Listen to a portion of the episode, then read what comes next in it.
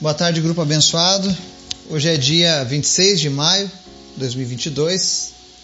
Estamos aqui mais um dia na presença do nosso Deus, daquele que pode todas as coisas, buscando nele entendimento, sabedoria, discernimento para que a gente possa estar levando a nossa vida. E a palavra de Deus ela é repleta de instruções, de dicas para que nós venhamos a levar uma vida melhor. E hoje nós vamos fazer uma leitura que está lá no livro de Provérbios, capítulo 13, verso 3. Eu sei que você já ouviu esse ditadinho: quem fala demais dá bom dia a cavalo, né? Então vamos ver o que Provérbios fala acerca de quem fala demais, né?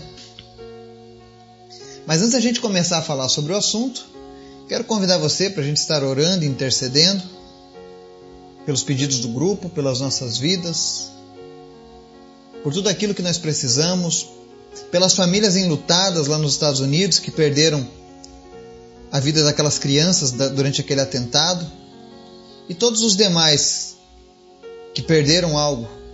Que o Senhor esteja consolando essas pessoas. Vamos orar? Obrigado, Jesus, por mais um dia na tua presença, pela tua palavra que nos edifica, que nos limpa que nos edifica, que nos leva para perto de Ti. Obrigado, Jesus. Perdoa, Pai, as nossas falhas, mas que a cada dia a Tua palavra possa nos auxiliar, nos corrigir naquilo em que temos dificuldade, Pai. Eu te apresento as pessoas que nos ouvem, as pessoas do nosso grupo. Peço que o Senhor abençoe cada uma delas, que elas possam ter a cada dia mais e mais intimidade contigo, e que o Senhor esteja suprindo as nossas necessidades, cada uma delas, porque o Senhor é bom e a tua misericórdia dura para sempre. Eu te apresento em especial, Deus, os enfermos nessa tarde e pedimos em nome de Jesus que o Senhor venha trazer a cura e a restauração de cada uma dessas pessoas que estão enfermas. Não importa qual seja a doença, tu és o Deus que cura. Em especial, nós te pedimos, visita o João Luiz pai, e cura ele, Jesus Tira toda a sequela causada por esse AVC e que ele possa, meu Deus, experimentar a tua vontade que é boa, perfeita e agradável. Fortalece a fé dessa família para que não desfaleçam, mas que continuem confiantes no Senhor, porque a última palavra vem de ti, Pai.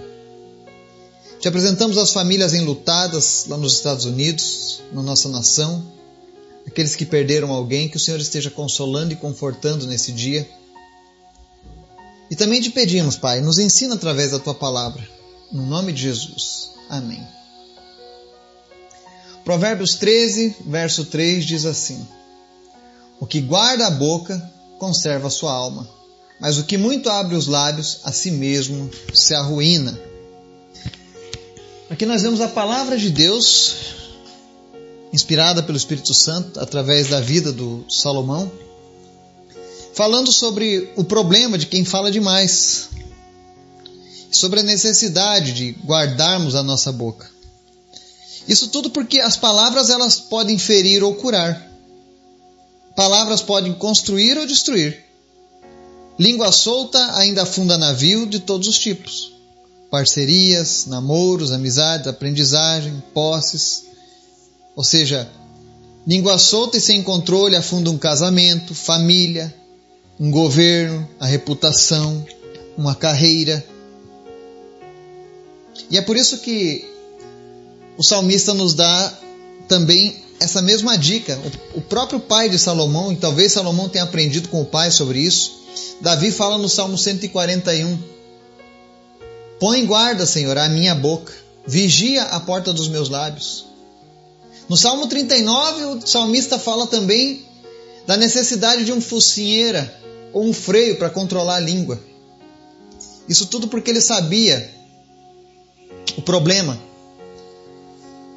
de falar demais, de não guardar, de não pensar antes de falar. Quantas famílias tiveram pessoas feridas na alma? Porque quando era criança, a mãe ou o pai ou um outro adulto falou uma palavra de maldição e a pessoa cresceu com aquele complexo eu conheço muitos casos assim.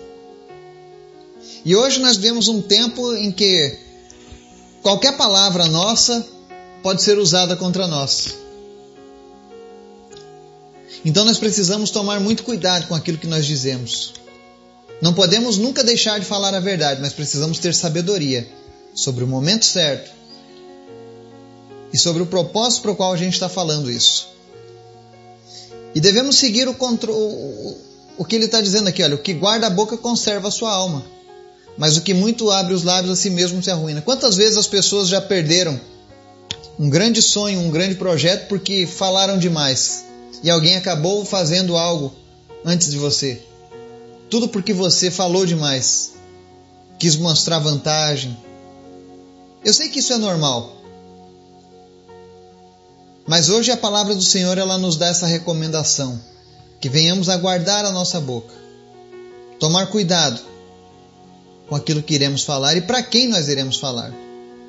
Existem certas coisas que você só deve revelar para o Senhor. Que o Espírito Santo de Deus possa nos dar sabedoria para guardar a nossa língua, para refrear a nossa boca. E que Deus nos abençoe, no nome de Jesus. Amém.